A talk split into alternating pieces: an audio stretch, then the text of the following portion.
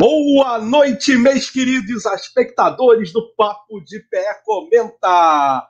Última semana do ano de 2020. Eu sou Alberto José Filgueiras Gonçalves, CRP 05435557, psicólogo, professor universitário, e estamos prestes a completar mais uma volta em torno do Astro Rei. E com isso, a gente muda um número, um valor convencionado arbitrariamente para representar o número de voltas em torno desse corpo celeste em função do nascimento hipotético de Jesus Cristo. Eu espero genuinamente que todos tenham se lembrado dos seus ensinamentos no Natal, mas como provavelmente todos vocês compraram presente e fizeram banquete, já garantiram pelo menos dois pecados, o da cobiça e o da gula, em pleno aniversário do Salvador. Mas, como estamos refletindo sobre o ano que passou, com o objetivo de não repetir os mesmos erros no ano vindouro, vou chamar o nosso profeta de plantão, o homem que corretamente jejuou durante o Natal, aquele que segue os ensinamentos de todos os grandes estadistas da humanidade, o cara da camisa de pijama, meu querido amigo Rodrigo Acioli. Salve, salve, Rodrigo. Rapaz, o que você está fazendo com a camisa de pijama mesmo, rapaz? Cara, assim como 2020, eu já estou de pijamas pronto para dormir. Então, em homenagem, estou aqui de pijama hoje. Ok, tem sentido. Mas, pessoal, salve Alberto, salve você que nos vê, salve você que nos, nos ouve e salve-se quem puder e quem quiser, pois hoje é noite de retrospectiva e vamos comentar alguns dos assuntos que mais mexeram conosco, né? De forma randômica, aleatória, sem passionalidade, fechamos os olhos e escolhemos a dedo quatro temas, né? Um por trimestre, e não, não vamos lembrá-los, não vamos lembrar de forma alguma, né, que em 2020, né, o governo americano jogou bomba no Irã, que o filme Parasita venceu o Oscar de melhor filme, né, que o Príncipe Harris tentou virar plebeu, por exemplo, que a que tentaram fechar a Disneyland para as empregadas domésticas, né, e também que a PM lá de do Ceará entrou de greve e que um ministro e que, um senador tentou passar por cima deles, contratou e tomou dois tiros. Não vou lembrar isso para vocês também. E também, como não vou lembrar, né, que a água do Rio de Janeiro ficou contaminada e que houve uma grande explosão lá em Beirute, no Líbano. Né? Ah, a propósito, esqueci de me apresentar aqui. É, eu sou Rodrigo Rassoli Moura, psicólogo clínico do esporte. E sobre o número de registro 0533761, estamos juntos hoje nessa última live do ano última live do ano. Não vamos lembrar de absolutamente nada do que foi citado pelo Rodrigo, mas a gente vai fazer a nossa própria retrospectiva 2020. A gente tinha que ter uma vinheta, né, Rodrigo? Botar uma musiquinha. Retrospectiva 2020. Ia ser bem legal, né? Um dia, um dia a gente consegue. Um dia a gente, um dia a gente chega lá. Um dia a gente vai dominar essas tecnologias todas, é. Exatamente, vamos chegar. Mas para a gente chegar, a gente precisa do básico de vocês, nossos amigos espectadores. Primeira coisa, clica no joinha para curtir o que a gente está fazendo aqui no Papo de Pé, comenta. Você também clica no sininho para você receber todas as notificações e se inscreve no nosso canal. Se possível, ainda compartilha para a galera poder ficar sabendo do que, de tudo que está acontecendo no Papo de Pé Comenta. E hoje a gente vai fazer uma retrospectiva, como é papo de psicologia do esporte, gente vai debater o que rolou de mais significativo, randomicamente, aleatoriamente significativo, ao longo do ano do esporte. Portanto, Hoje, um papo de pé comenta diferente. Vamos começar aqui pelo primeiro trimestre. Logo em fevereiro, um vírus absolutamente desconhecido chegou no mundo e tomou de assalto os acontecimentos esportivos também. A começar pelo adiamento das Olimpíadas de Tóquio 2020. Depois, o vírus chegou em outros lugares, outras ligas, acometeu e matou atletas, a gente precisa lembrar disso, em diversos lugares do mundo e as competições foram todas adiadas. Já no finalzinho de março, portanto, no finalzinho do primeiro trimestre, não sabíamos o que, que aconteceria no esporte.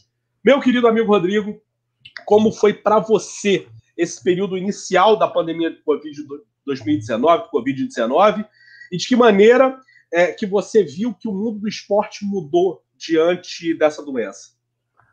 Olha, Alberto, primeiro é, quando nós soubemos lá no ano passado ainda, né, que esse vírus vinha crescendo no interior da China e poderia correr o mundo, né, já criava aquela expectativa, né, se mesmo se ficar por ali ou se ia correr o mundo, né. Já em dezembro tínhamos a certeza de que correria o mundo, que era uma questão de tempo chegar ao Brasil, né.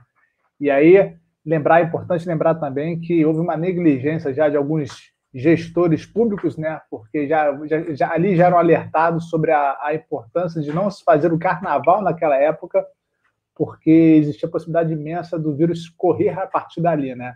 Enfim, pensando nas questões financeiras e tudo mais, o carnaval aconteceu e já se sabe hoje que o maior número de contágio no Brasil foi exatamente na época do carnaval, né? Mas naquele momento, não sei para vocês, mas eu ficava muito agoniado porque nós vimos aquelas notícias vindas da Itália e a impressão que a gente tinha que aconteceria da mesma maneira aqui, né? Não foi da mesma maneira, mas foi um aprendizado para o mundo inteiro, né? Para que todos pudessem se preparar já e entender o que, que realmente estava acontecendo. E com relação a, ao mundo esportivo, né? Eu acho que super sensato a paralisação de todos os jogos é, sabemos também que foi muito difícil essa decisão da paralisação dos Jogos Olímpicos, porque, para lembrar também, né, eles acabaram paralisando muito mais com uma pressão das, dos comitês internacionais que estavam ameaçando abandonar os Jogos por causa do Covid. Né? Foi por isso que o Comitê Internacional resolveu paralisar, interromper, os, paralisar, interromper não, cancelar os Jogos, né, prorrogar, com medo de que houvesse uma debandada geral. Né? Mas, enfim, aí a gente já começa já com uma com uma perspectiva de que, de que maneira isso foi, foi tomado dentro do esporte mundial, né? Pela primeira vez na história, a gente teve um adiamento de Olimpíada por conta de uma doença, né?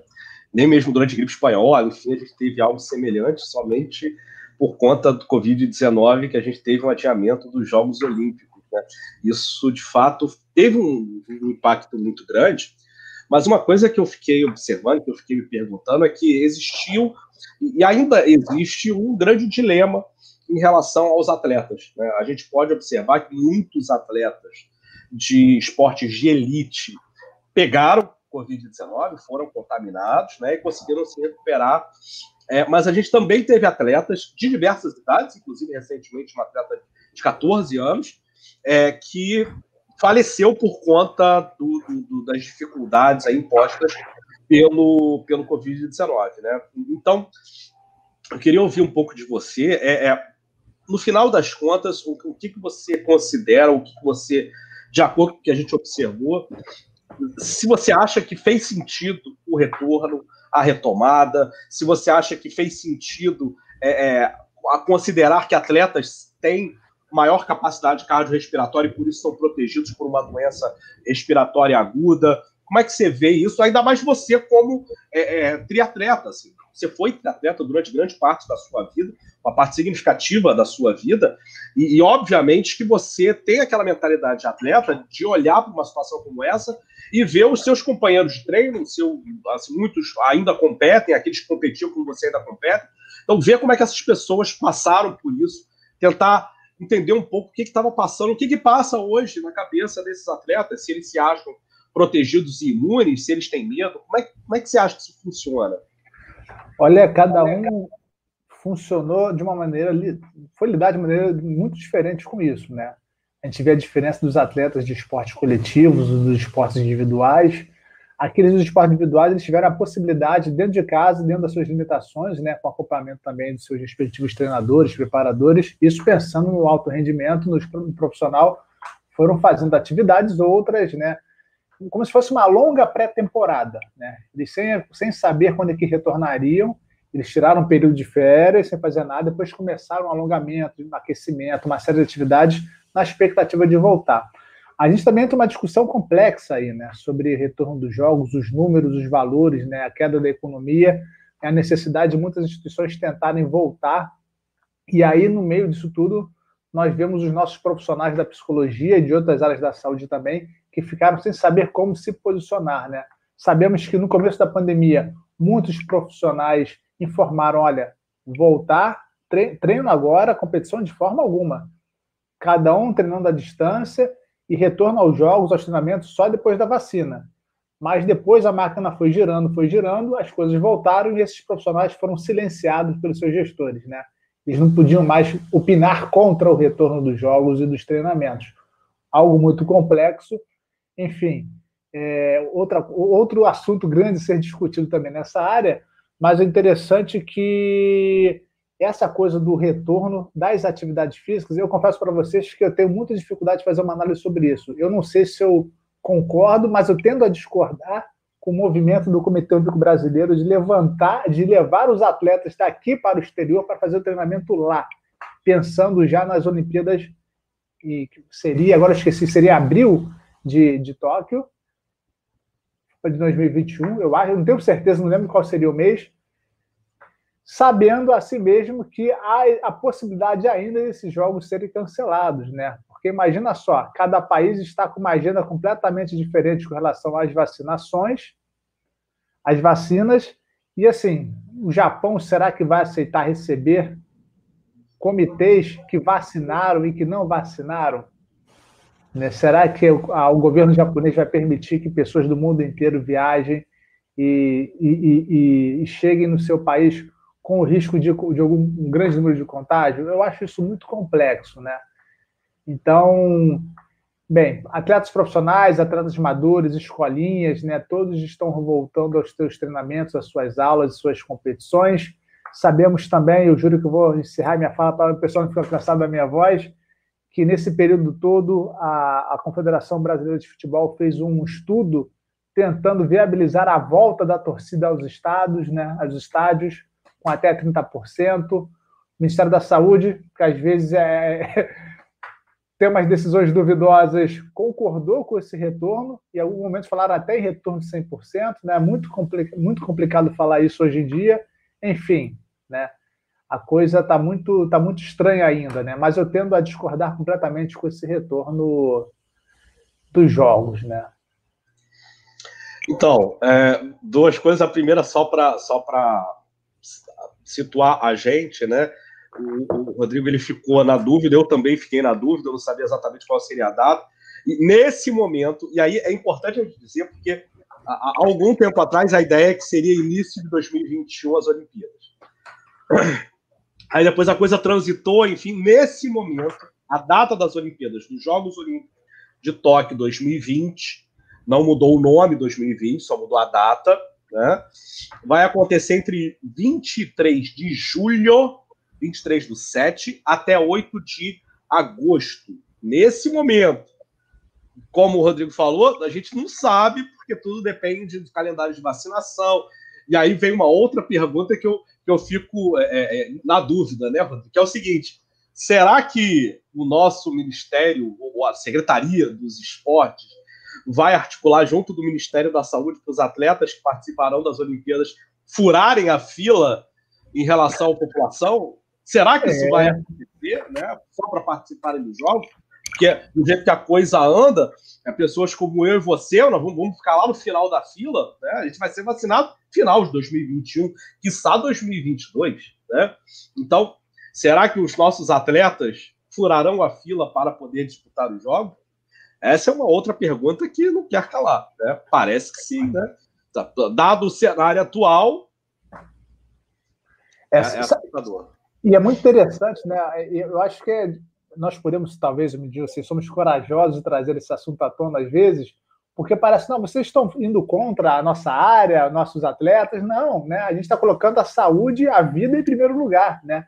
Essa é a função de fato dos profissionais, né? Nós temos sempre essa discussão grande na psicologia do esporte e esportivo, né?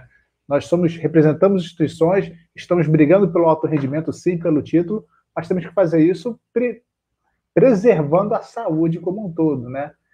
Enfim, e aí, nessas horas de aperto de, de complexidade mundial, nós vamos colocar uma gama, um percentual que, de fato, para a população é bem pequeno, como um grupo privilegiado para poder disputar um jogo, os Jogos Olímpicos, né?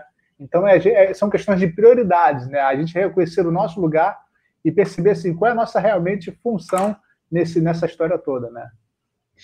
Isso é muito difícil, é um dilema muito grande para o psicólogo do esporte, para toda a área da saúde no esporte, né? pensando que a, as evidências elas são contraditórias, para dizer o mínimo, para não, não, não chegar ao ponto de afirmar que elas apontam que esporte de alto rendimento, por exemplo, a, o esporte de elite, ele não faz bem para a saúde como se quer uhum. dizer que faz, né? ou, ou se quer vender a ideia de que faz. E aí, falando da coisa do vender, é, vou aproveitar, vou convidar vocês no chat, comentem aí o que vocês pensam sobre o que estamos passando, sobre o que a gente vai estar comentando hoje. E digam para gente é, o que, que vocês lembram de cada mês, a cada bimestre, cada trimestre, semestre, enfim. O que, que foi mais marcante para vocês ao longo do ano? Vocês comentam aí, dizem, é, é, que a gente vai tentar pescar na medida que vocês forem falando. E, obviamente, pedindo aquele troféu joinha. Então, se você acha que eu e Rodrigo merecemos esse troféu pela nossa luta semanal em favor da psicologia do esporte e da saúde no esporte, por nossos comentários, por nossos posicionamentos, ou pelo menos pela coragem de estarmos aqui com vocês, clica aí no polegar, se inscreve no canal, compartilha o nosso conteúdo. Então, eu queria aproveitar e já vou trazer questões aqui do chat. Vou começar aqui pela Margarete, mandar um salve aí para o Giovanni, que mandou um salve aí. É, e, e, também dizer que a Margarete ela tem razão. Jogos Olímpicos envolvem marketing demais. Eu diria que envolve dinheiro demais, né?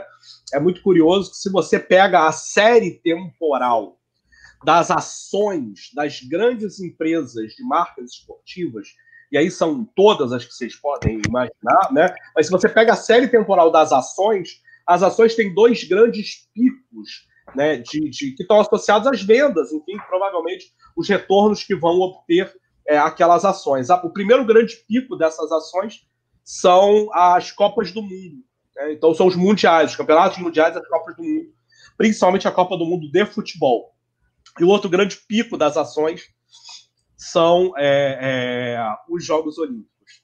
Então, se você quer ganhar dinheiro com ação, basta você comprar agora a ação de uma grande marca esportiva e você saiba que esteja patrocinando aí é, é, alguns comitês olímpicos importantes, e aí você vende na abertura da Olimpíada. Abriu a Olimpíada, você pode vender a ação, você vai ganhar uma baba. E isso é uma dica aí para quem gosta de brincar de ação. E eu não estou mentindo, não. É só você olhar a série temporal, bota lá no Google, é sério, bota no Google. Você bota lá a série temporal das ações dos últimos cinco anos, das ações das grandes marcas esportivas, que vocês vão ver lá os picos das ações. Então, assim, é muito dinheiro que está envolvido. É muito dinheiro. É, e, olha, é. e, olha, que, desculpa te cortar, Alberto, mas olha que interessante, Tira. né? Os horários mais caros da televisão mundial, geralmente, né? Intervalo da NFL, né? E a abertura de Jogos Olímpicos. Aí em terceiro veio a final da, da, da novela das oito. e terceiro? terceiro ah, ainda bem que ainda tem, né? Capaz. Mas é, é muito assustador o quanto que é, é, o esporte faz dinheiro. E aí pega muito isso que o Rodrigo falou, porque os interesses eles se tornam nebulosos. Você não sabe exatamente que tipo de interesse que está é, fazendo com os gestores e os tomadores de decisão, tanto do governo quanto dos, das entidades esportivas, a gente não sabe o que está movendo os interesses. Né? Existe essa ideia, e é uma ideia muito curiosa, que é a ideia de que é, é, se você faz lockdown absoluto, total e etc., você teria impactos na economia. A economia que mais rápido se recuperou no mundo inteiro foi a economia neozelandesa, que por sua vez foi aquela que passou pelos lockdowns mais restritos é, em todo o mundo. Então, as evidências apontam, as evidências concretas, né, empíricas apontam que o lockdown ele tem o um efeito inverso dessa convicção que a gente tem que tem que liberar tudo, pelo contrário. Se você consegue fazer um lockdown de verdade, que é eficaz, como foi o neozelandês, a consequência é que você consegue reabrir a economia, reabrir todos os postos de trabalho muito mais rápido, com impacto muito menor na economia do que isso está acontecendo na gente. Vai, fecha, abre e fica, sei lá o que, sem abrir, e fecha, e limita, e limita a quantidade de acesso. No final das contas, o que a gente está fazendo é um monte de puxadinhos no, que não tem uma eficácia concreta, real. Né? Ela não faz muito sentido.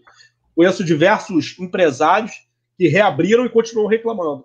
Não, mas diminuiu as vendas. Não, mas eu só posso receber tanto. Eu não posso ter o mesmo ganho que eu tinha. Sim, é, talvez seja essa, esse problema da nossa falta de programação. Né? E, e, eu acho que no final das contas é isso que a gente viu no esporte.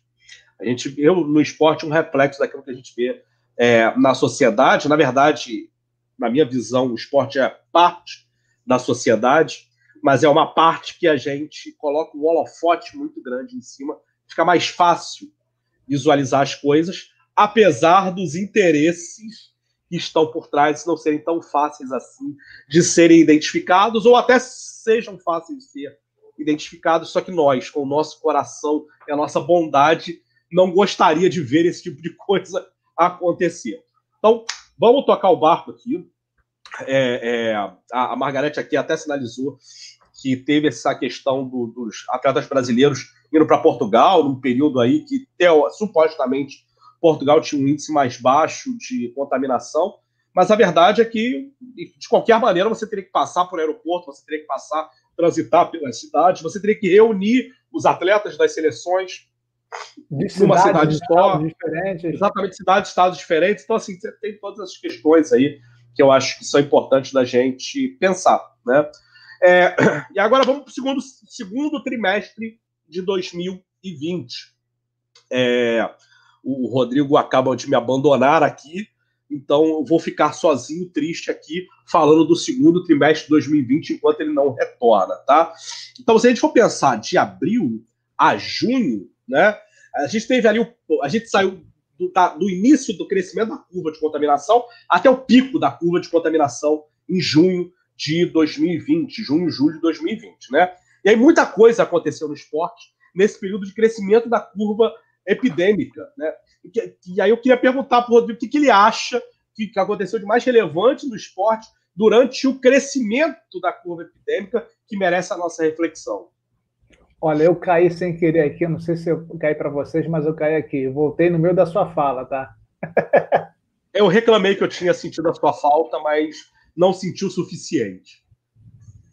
Vamos lá, então, repete a pergunta, porque eu voltei no meio da sua fala, desculpa. Então, o que aconteceu foi que a gente estava falando aí do, desse segundo trimestre de 2020, né? Uhum. De abril a junho. Então a gente já tem aí mais ou menos uma ideia de o que, que aconteceu. Só que estava subindo a curva epidêmica do Covid-19 no mundo inteiro durante esse período, né? E coisas muito importantes aconteceram durante esse período no mundo do esporte. Eu queria que você comentasse essas coisas importantes que aconteceram. Roberto, se me permitir, então, eu já trago para você o tema, o próximo tema, que é fazer um sorteio aqui. Nada muito, nada muito, nada muito decorado antes. Olha, Retorno das competições esportivas. Exatamente durante a subida desse, dessa curva aí. Né? Então, voltamos um pouco à discussão, é exatamente isso. Olha, o que, que aconteceu? A grande discussão: voltamos ou não voltamos às competições dos treinamentos? Né? Isso aí, assim, aí a gente busca um pouquinho essa discussão anterior da, da pandemia. E aí, né?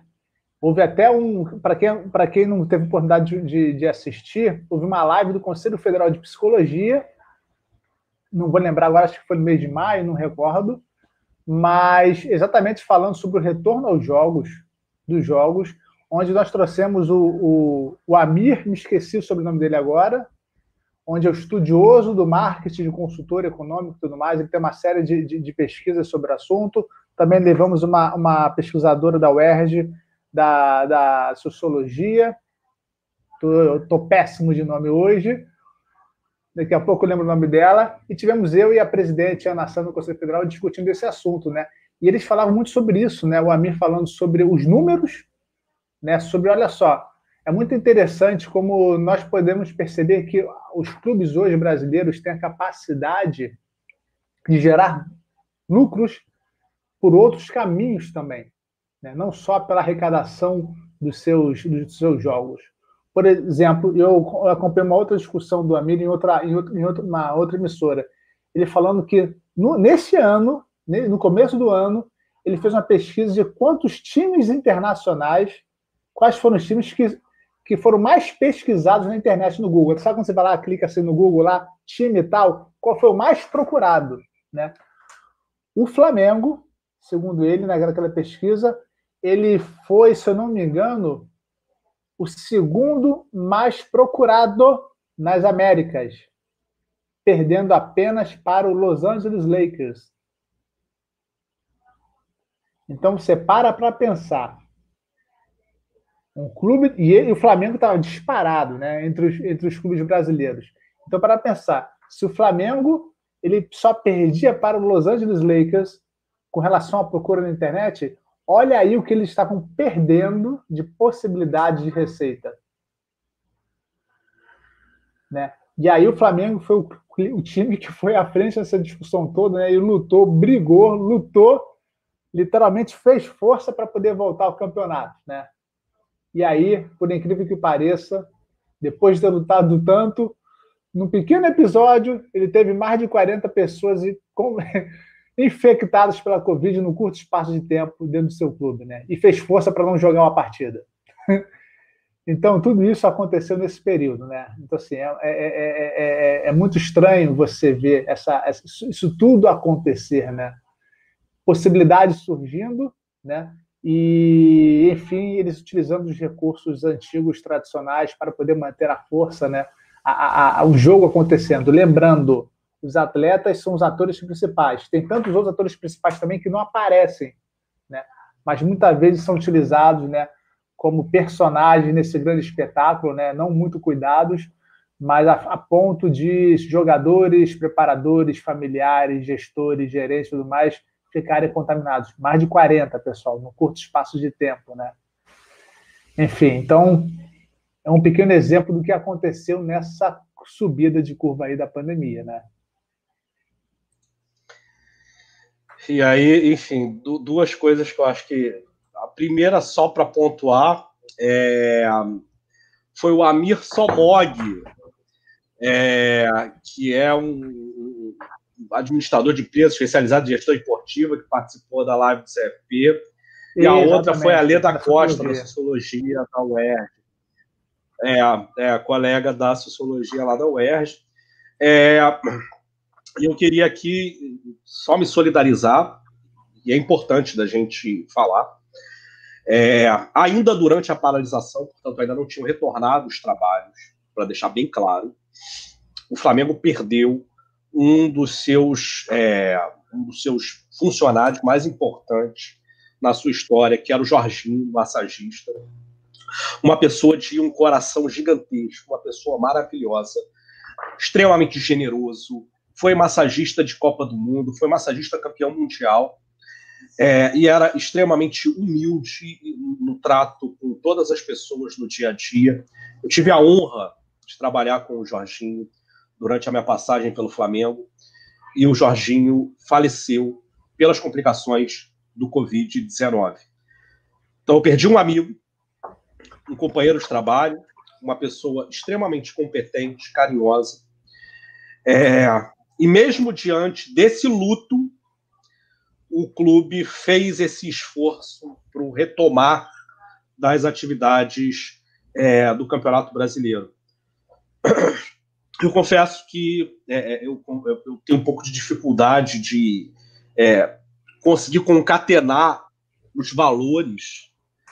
Valores que eu digo, não valores financeiros, mas valores morais, valores éticos é, do clube diante de uma situação como essa. Né? É, durante o período de paralisação, você perde um dos seus funcionários mais importantes, e ainda assim você faz esforço para você retomar, sabendo que você tem outros funcionários com as mesmas características que o Jorginho tinha. Né? Exatamente essas pessoas que você está falando que estão por trás. Né? O, praticamente todo o elenco de jogadores de futebol do Flamengo foram contaminados. Só que esse elenco ele não ficava isolado num hotel, ele ia para casa. E na casa dos jogadores, a gente sabe que mora um monte de gente. Não só os jogadores, as suas esposas, mas moram geralmente as suas famílias inteiras, moram funcionários, moram, enfim. Às vezes, muitas vezes, você tem a visita dos empresários. Então, você tem aí um, um foco possível de disseminação que é muito difícil de você controlar. Então, nesse sentido que fica a minha lástima por uma agremiação, por uma instituição que, que, como você mesmo sinalizou, tem a pujança, a força e o potencial que o Clube de Regatas do Flamengo tem, e mesmo assim ele teve esse, esse papel é, é, é, central, né, protagonista na luta pelo retorno do campeonato, e a gente sabe que esse retorno não foi, foi longe do, do ideal. Na verdade, a grande pergunta que fica é exatamente essa, né? É, é, será que de fato era necessário? Será que não tinha outra é, é, outra forma de fazer? Será que não existia nenhuma alternativa, seja ela econômica, seja ela, enfim? Será que não dava para pensar, né, é, de maneira um pouco mais cuidadosa? E aí, só lembrar que a NBA fez esse movimento. Mas a NBA fez um movimento um pouco diferente. É, a NBA ela fechou a Disney, foi todo mundo para a Disney.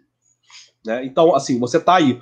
Através da liga, você está fomentando um negócio que estava fadado a um problema sério. Inclusive, a Disney mandou embora quase 30 mil funcionários dos parques durante o período de pandemia. Então, de alguma maneira, a bolha que a NBA criou foi uma bolha positiva para os parques da Disney, isso a gente não tem dúvida, positiva financeiramente. E a NBA conseguiu, mesmo que bem menos do que ganharia com os ingressos, ainda assim conseguiu recuperar vendendo pay-per-view, vendendo outras formas de modalidades de marketing, e conseguiu recuperar esse troço, fazendo com que, através dessa bolha que a NBA fez, né, juntando todos os times, ninguém pode sair. Inclusive, teve a história de um jogador que furou a bolha, saiu, foi para farra na rua. Quando voltou, foi proibido de entrar. Jogador de time grande.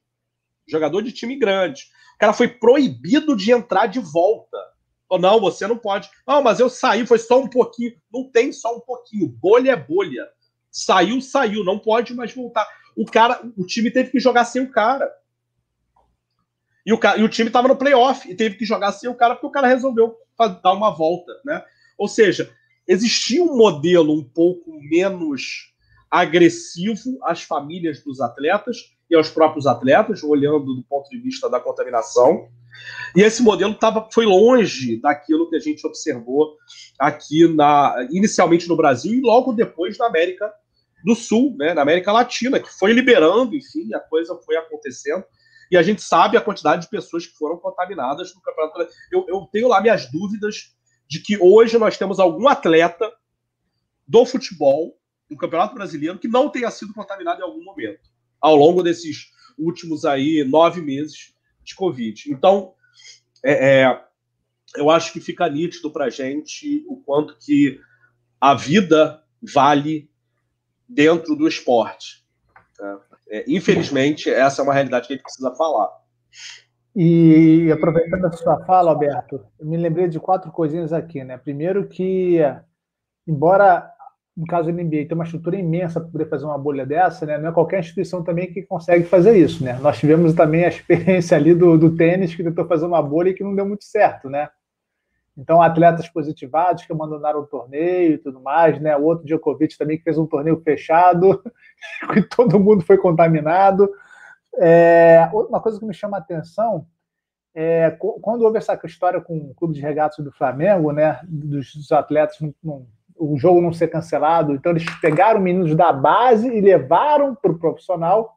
Certamente, meninos que não vinham tendo o mesmo cuidado, né? Também que vêm de diversos lugares da cidade, enfim passam a ter contato com, com o futebol profissional. E lembrando, né, não adianta um protocolo muito elaborado, no final das contas, se a gente sabe que a gente faz o teste hoje para saber de algo de ontem, que esse resultado sairá amanhã. Né? Então, o resultado, para falar a verdade, se a coisa fosse muito rígida mesmo, todos deveriam fazer o famoso PCR diariamente, né? E assim mesmo com atraso do resultado. Enfim, é, a gente vai perceber o UFC que fechou uma ilha também só para poder fazer isso, né? Tivemos casos de atletas e treinadores, comissões técnicas que saíram dos seus países com teste, ok, fizeram a viagem, chegaram lá no Emirados, fizeram testagem positivo, não puderam nem entrar na, na cidade, ficaram 14 dias no hotel e voltaram para os seus países, né? Então, quer dizer, são coisas que não aparecem nos noticiários também, mas quem é do meio sabe que isso acontece, né? Então, são, enfim, Segue é, a bola. É, é, pois é, assim, é, é, talvez esse seja o ponto mais interessante, que a gente precisa refletir.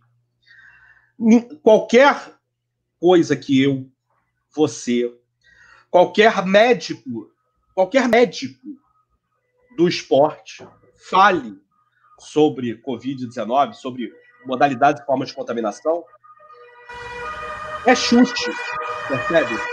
É, é, é, é a gente não está falando com essa certeza. Isso acontece por uma razão muito simples. Nós não somos especialistas. Nós não somos infectologistas, microbiologistas, especialistas em contaminação viral. Né? Inclusive, dentro dos próprios infectologistas, você vai ter aqueles profissionais que trabalham com outros tipos de contaminação, que não são que não é contaminação. Se nem eles, que são os especialistas que publicam artigos que sabem da ciência por trás da contaminação, se eles têm certeza de como é que a coisa funciona, quem somos nós para falar alguma coisa? Qualquer coisa que a gente fale é puro chute. Né? E aí, é, talvez esse seja o ponto. No chute, o que, que é melhor? Você arriscar a vida do outro ou você prevenir? É, é, é, eu, eu não sei, eu não sei se essa piscina é funda ou rasa. Você vai pegar teu filho que não sabe nadar e jogar na piscina para testar? Essa é a pergunta. Né? Então, talvez esse seja o dilema. O que a gente tá, o que a gente fez, o que a gente está fazendo muitas vezes, é pegar o filho dos outros para testar. Não, deixa eu ver se. Ô, Fulaninho, você sabe nadar? Não, eu também cá, chega aqui, mergulha ali para ver. Porque o meu filho não, nem pensar, mas aquele ali pode, vai, vai, vai lá. É, é muitas vezes o que a gente está fazendo. Então, esse é um dilema complexo, né? Que a gente precisa repetir para ver se vale a pena. Porque se a sociedade chegar à conclusão de que vale a pena, não, olha, desculpa, eu prefiro que morram 200 mil, mas que eu consiga ganhar os meus 3, 4, 5 mil por mês, do que eu, eu não conseguir ganhar o meu salário e, portanto, eu vou passar fome, e aí a consequência, e é muito engraçado, porque parece que essa consequência ela é necessária, né? Se eu não trabalho, eu vou passar fome. Isso é muito curioso, porque assim, imaginando o, o, o nível de educação financeira que o brasileiro tem, né? Se, se eu não trabalho, eu passo é, é, é, meio assustador. De qualquer maneira, o fato concreto é que é isso que a gente está fazendo. A gente está fazendo essas escolhas. Se a sociedade achar por bem fazer essas escolhas, bem. Né? O problema é que não é a sociedade que está decidindo. É, e, e, e, desculpa te cortar novamente, hoje eu estou bom nisso, que é cada é. vez mais eu vejo, cada vez mais eu vejo a judicialização chegando no esporte, né? Eu fico pensando se isso só acabar, só pode, só vai acabar de repente se houver uma ação civil pública pedindo para que pare, né? Meio se a sociedade falando, olha, não só parando de assistir os jogos, né, mas dizendo assim, olha, nós não queremos isso não, né? Nós achamos isso que isso vai contra a vida das pessoas, né? Eu fico pensando se se por um acaso possa acontecer uma civil, uma ação civil popular para paralisar isso, né? Caso a coisa degringole aí pela frente novamente. É. Falando em judicialização, a gente já debateu bastante sobre a Covid. Realmente, Covid foi o assunto do ano de 2020, mas outros assuntos também foram extremamente importantes. A gente precisa falar sobre eles. Rodrigo Acioli falou sobre a judicialização dos acontecimentos dentro do esporte.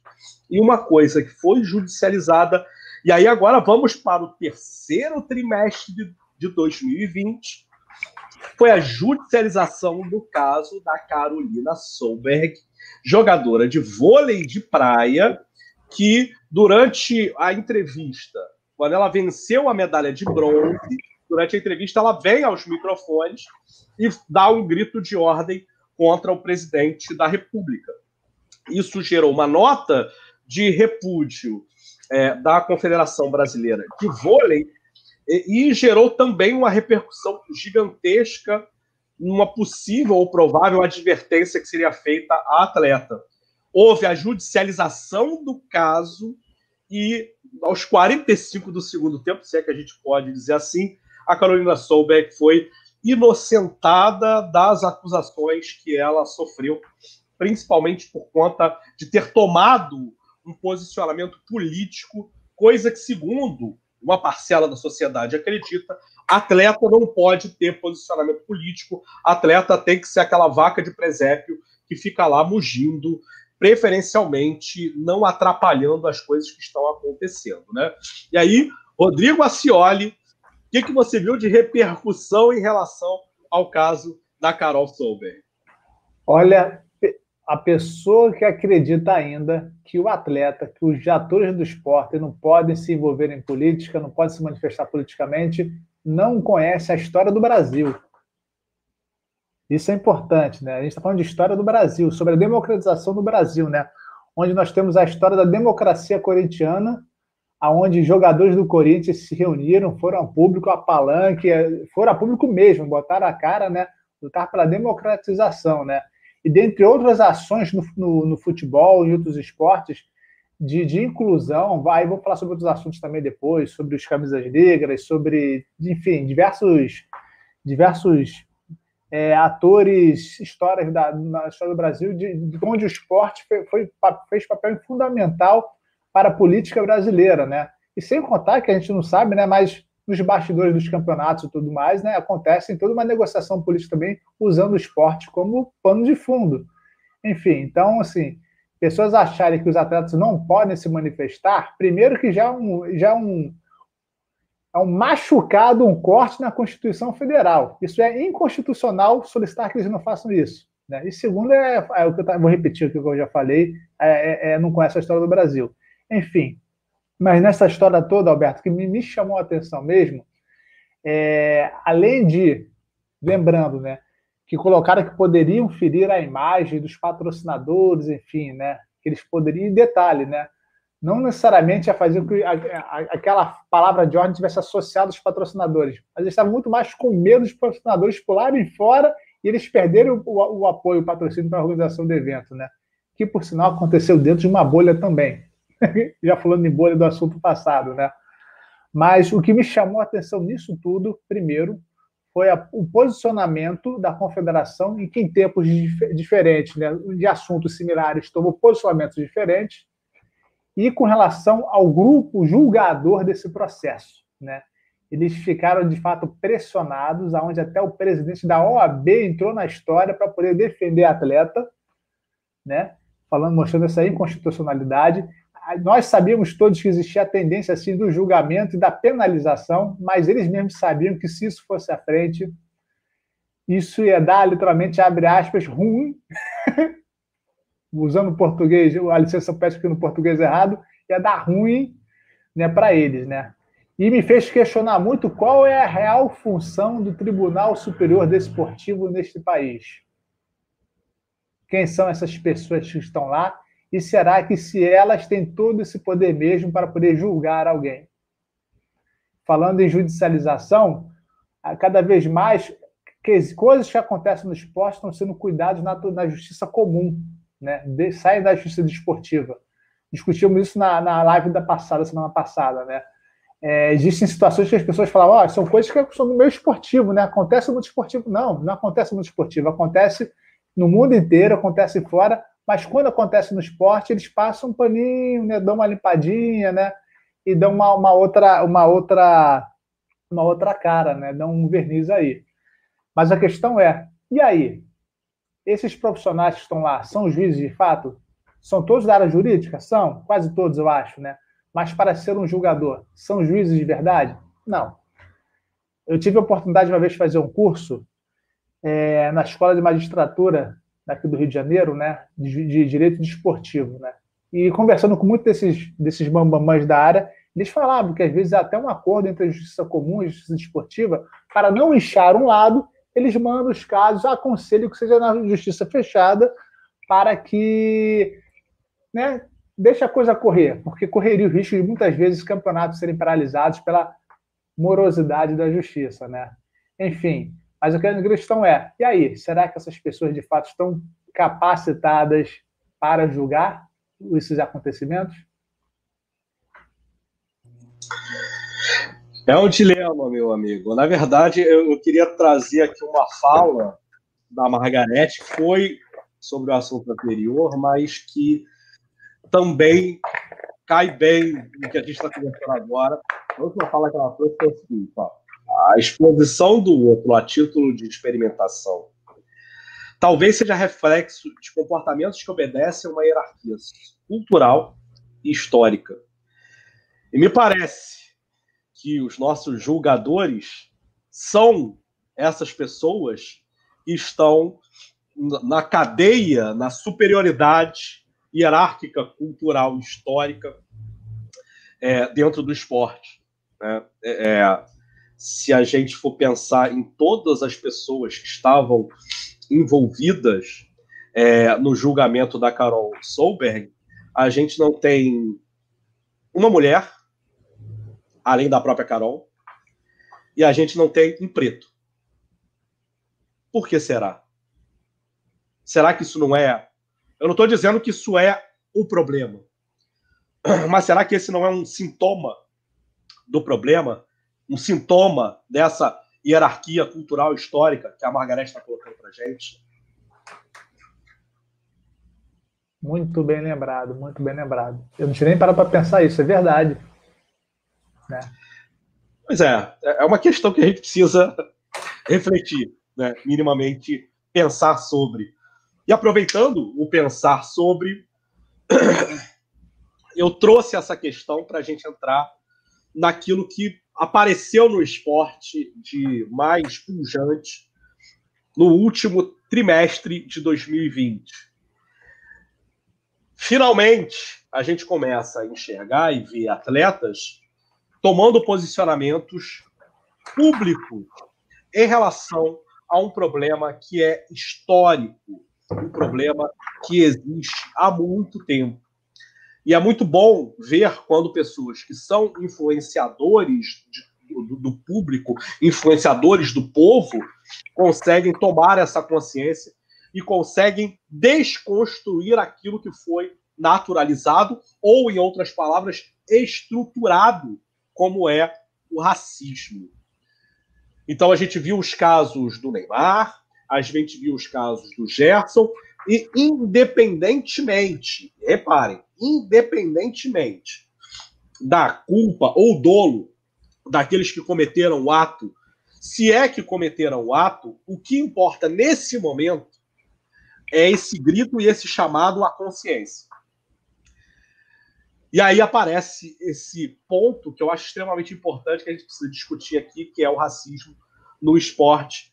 Rodrigo Acioli, como é que você enxerga, como é que você vê esse fenômeno acontecendo aí nesse finalzinho de 2020? Como é que você acha que a gente vai entrar para 2021? Olha, eu acredito, eu torço para que as pessoas entrem em 2021 com um olhar completamente diferente. Né? Nós tivemos oportunidade também no decorrer desse ano, né, a, a pandemia nos trouxe muito isso, né, o uso da tecnologia, nós tivemos a possibilidade de, de usar melhor essa máquina, essa ferramenta toda, né, e tivemos também é, no Rio de Janeiro o evento da associação, da, da SOPERD, Associação de Escola de Esporte do Rio de Janeiro, tivemos uma mesa falando sobre racismo, né, sobre vulnerabilidade, né, onde tivemos é, representantes né, de comunidades negras, de minorias, falando sobre como é a vivência no esporte. Né. Uma, mesa, uma, uma mesa super bacana, se não me engano, puxada pela Adriane Bernardes, professora da PUC de Goiás. É, bem, o assunto foi, rodou por aí, né? Então, quer dizer assim, o assunto hoje já é discutido amplamente. Né? Nós não temos mais o porquê de de falar que não sabemos o mínimo, que não sabemos o mínimo sobre isso. O que me faz pensar também, Alberto, que e abrindo um pouquinho mais, além do racismo, que há talvez, sei, talvez se eu disser uma grande besteira me corrija aqui, né? Mas eu vejo dentro da ciência também das pesquisas, nas nossas discussões, nos congressos e tudo mais, muito pouca discussão, muito pouco tema a respeito da, da, atividade física, do esporte, da competição, não importa de qual seja o nível, a esfera do esporte, mas com, com populações vulneráveis. Né? Então, com populações pequenas, né, com minorias. Então, por exemplo, eu vou, eu vou fugir um pouco dessa questão da raça, mas já volto já já. Vamos pegar, por exemplo, população em situação de rua. Existem projetos interessantíssimos aí de esporte junto à população em situação de rua, né? Pouco sabemos, né? Existem trabalhos junto à, à população carcerária pouco sabemos também, psicólogos envolvidos com atividade de esporte, população carcerária, psicólogos envolvidos com atividade física também no sistema socioeducativo, com comunidades quilombolas, indígenas, né? Enfim, é... eu quase não vejo. Né? Existe uma discussão muito grande da psicologia social do esporte, muito bacana, né? mas a gente dá atenção a esses públicos específicos, né? a gente não costuma ver. Né? Então, quer dizer, é, é uma chamada mesmo para que as pessoas é, se envolvam com essas temáticas também percebam que ali existe, ali existe informação, ali existe pesquisa, aí existe possibilidade da gente também fomentar a psicologia do esporte, né? É, de, de, alargar as discussões, né? Então é importante, porque essas populações também estão, né? Agora falando sobre racismo, né? É, estão muitas envolvidas nessa área. Mas voltando, né? É, me chama muito bem a atenção também no começo da, dos primeiros casos de, de racismo nesse ano no mundo, onde os atletas se envolveram, né, atletas da NBA, da Fórmula 1. É, e lembrando né, que na NBA o momento do hino nacional é um momento super, né, nos Estados Unidos, é um momento né, muito importante, onde qualquer ação, qualquer ato de um atleta que vai ferir aquele momento de, de se pôr, né, de, de, de prestar respeito à bandeira, é, é pessoa, as pessoas recebem punições severas, severas, né? São punições bravas, né? E os jogadores rompiam o protocolo para poder se manifestar, né? E vi as discussões, por que os atletas aqui não se manifestam muito como os de lá? Bem, estão começando a se manifestar, né? De uma maneira muito tímida ainda, nós vimos torcedores indo às ruas manifestar, né? Às vezes até contra os seus próprios clubes com relação a isso, mas eu lembro também de uma. Eu tive a oportunidade de fazer uma live, uma, um bate-papo sobre racismo estrutural com aquele karateca, o Diego San, né, que é repórter também, jornalista de karateca e vem tentando vaga olímpica, e junto também com uma, pesquisadora da AMPCINEP, que é a Associação dos Psicólogos Negros, enfim, né, no Brasil.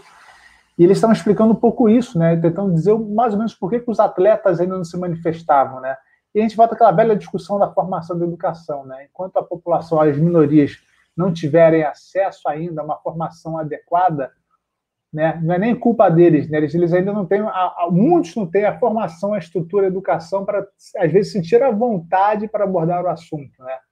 Então, o que a gente luta hoje, a gente bora para pensar, olha, existe hoje em dia uma, uma base muito importante para a formação, não só de cidadã, informação cidadã, mas colocando o atleta também aí, né? quando nós temos a saúde e a educação com uma base sólida, pessoal, ninguém mais segura a gente. Né? A dinâmica do esporte vai mudar. Vamos torcer para isso, vamos torcer para isso. Apesar da gente saber que é um grande desafio, né? Primeiro a gente precisa aí desconstruir séculos de uma visão absolutamente distorcida para que só depois a gente consiga. Mas é, é, o caminho é esse: educação, educação, educação. Ah, e educação, educação também. A gente chega lá. E educação. É, exatamente.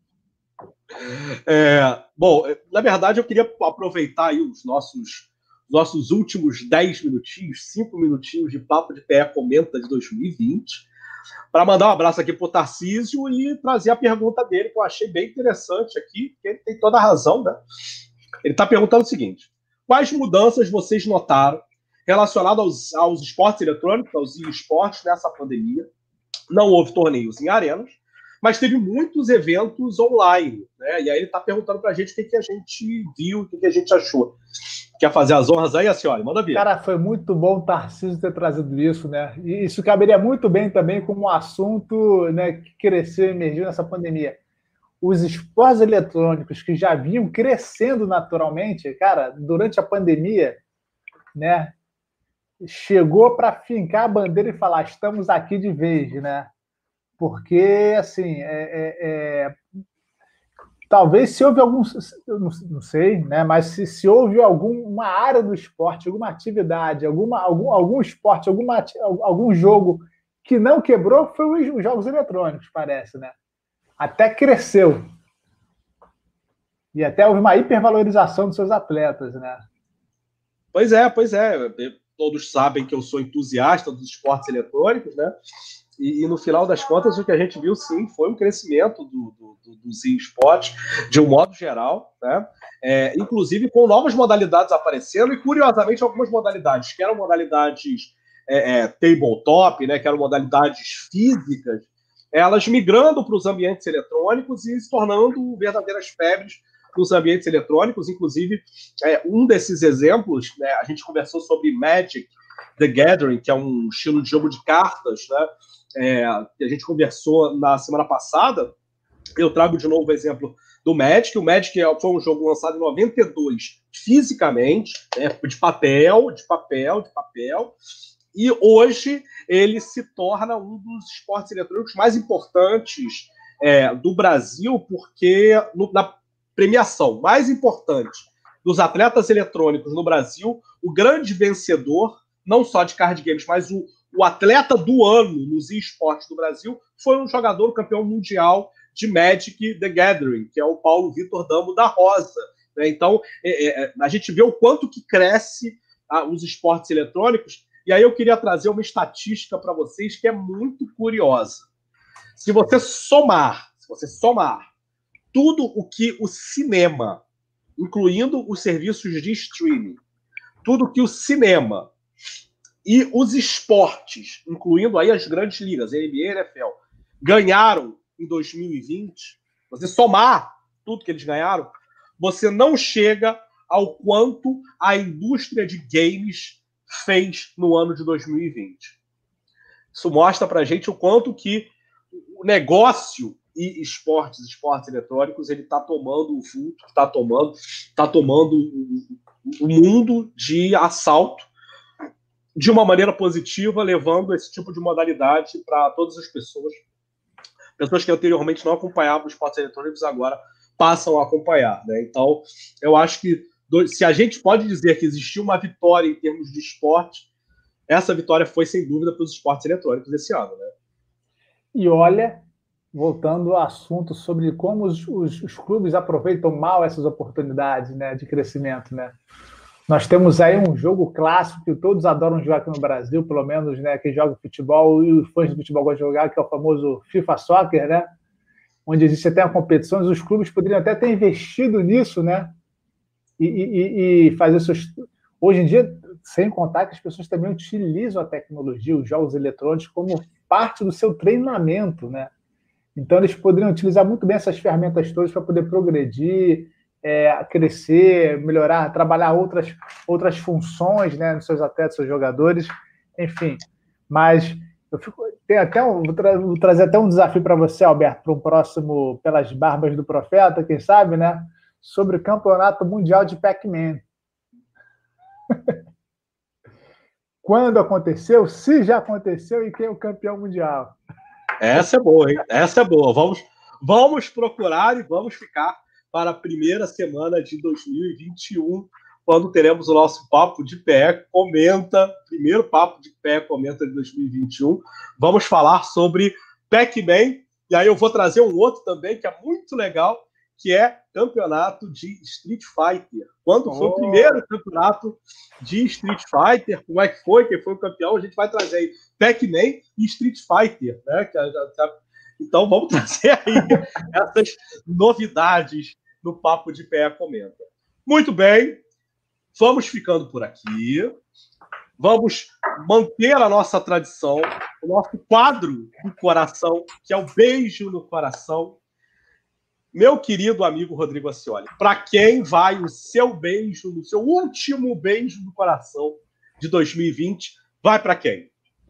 Olha só, o meu hoje especial, como eu vim de lá e valorizo quem está lá, é o pessoal do chat.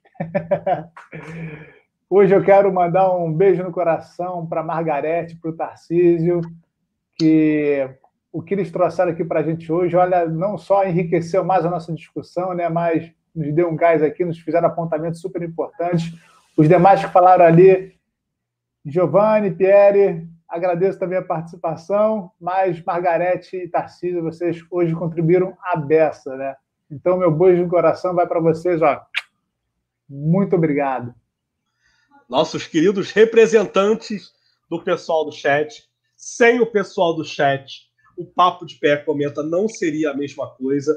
Então, beijo no coração de hoje do Rodrigo é realmente um dos mais importantes que a gente já mandou. Um beijo no coração para todas as pessoas que participam do chat e fica o convite para você que assiste em outro horário, assiste ao longo da semana, pega a sua terça-feira, geralmente terça-feira, oito e meia da noite, a gente não tem muita coisa para fazer, liga o YouTube no canal do Papo de Pé, comenta, e aí você assiste, acompanha a gente ao vivo. Você pode fazer a sua observação, você pode fazer o seu comentário. A gente sempre fala alguma coisa, a gente sempre manda pelo menos um salve para todo mundo que está no chat. É sempre um grande prazer interagir com todo mundo. Sem vocês, Papo Pé comenta não funcionaria. Então fica o nosso agradecimento, o nosso beijo. Mas o meu beijo no coração de hoje, especificamente, vai o cara que sem ele não estaríamos aqui. É. O cara que neste momento acabou de pegar uma nave para o espaço sideral. Se eu não me engano, ele vai passar a última semana de férias dele, né? Eu não sei se as duas semanas de férias dele, não sei como é que vai funcionar essas férias aí dele, mas vai passar na estação espacial junto com astronautas para fazer todos aqueles experimentos de água, né? Aquela coisa da tensão da água, botar água, ficar comendo água, água, água, água né? Então, ele, que é o idealizador, o cabeça, criador, e eu não estou falando do criador divino, estou falando de Rodrigo Pieri. Um beijo no coração, meu querido amigo. Obrigado pelo convite de fazer parte do Papo de Pé Comenta e dizer que ano que vem estaremos firmes e fortes, todas as terças-feiras, às 20h30, aqui no canal Papo de Pé, conversando e debatendo coisas que a psicologia do esporte pode trazer de reflexão para o esporte. Rodrigo Acioli, muito, muitíssimo obrigado pela sua companhia nesse finalzinho de 2020. E estaremos juntos semana que vem início de 2021, com o Papo de Pé Comenta, primeiro Papo de Pé Comenta de 2021. Né? Não será retrospectiva. O que a gente pode fazer? Será que vamos fazer a, a, a, a futuro, futurologia do esporte 2021? O que, que você acha? Ó, a gente pode tentar fazer uma bolinha de aposta aí, ó. O que, que a gente espera para o campeonato, para os jogos, para a Olimpíada. A gente pode fazer uma previsão aí, ver no fim do ano o que, que acontece, né? e dizer que semana que vem começa o ano me despedindo, porque na segunda, na outra semana volta da estação espacial nosso querido Rodrigo Pieri, trazendo as expectativas, um outro olhar do mundo, né? Que férias, hein? Que férias. Exatamente. Que férias. Zurique, Bahamas e estação espacial. Nada mal. Cara Nada de outro mal. planeta, cara de outro planeta. De outro planeta, de outro planeta. Um beijo no coração de todos que acompanham o Papo de Pé. Comenta. Estaremos sempre todas as terças-feiras, às 20h30, no canal Papo de Pé do YouTube, com transmissão para todo o mundo. Um feliz 2021 e ano que vem tem mais. Beijo, pessoal. Ano que vem, bom 2021 para todos nós.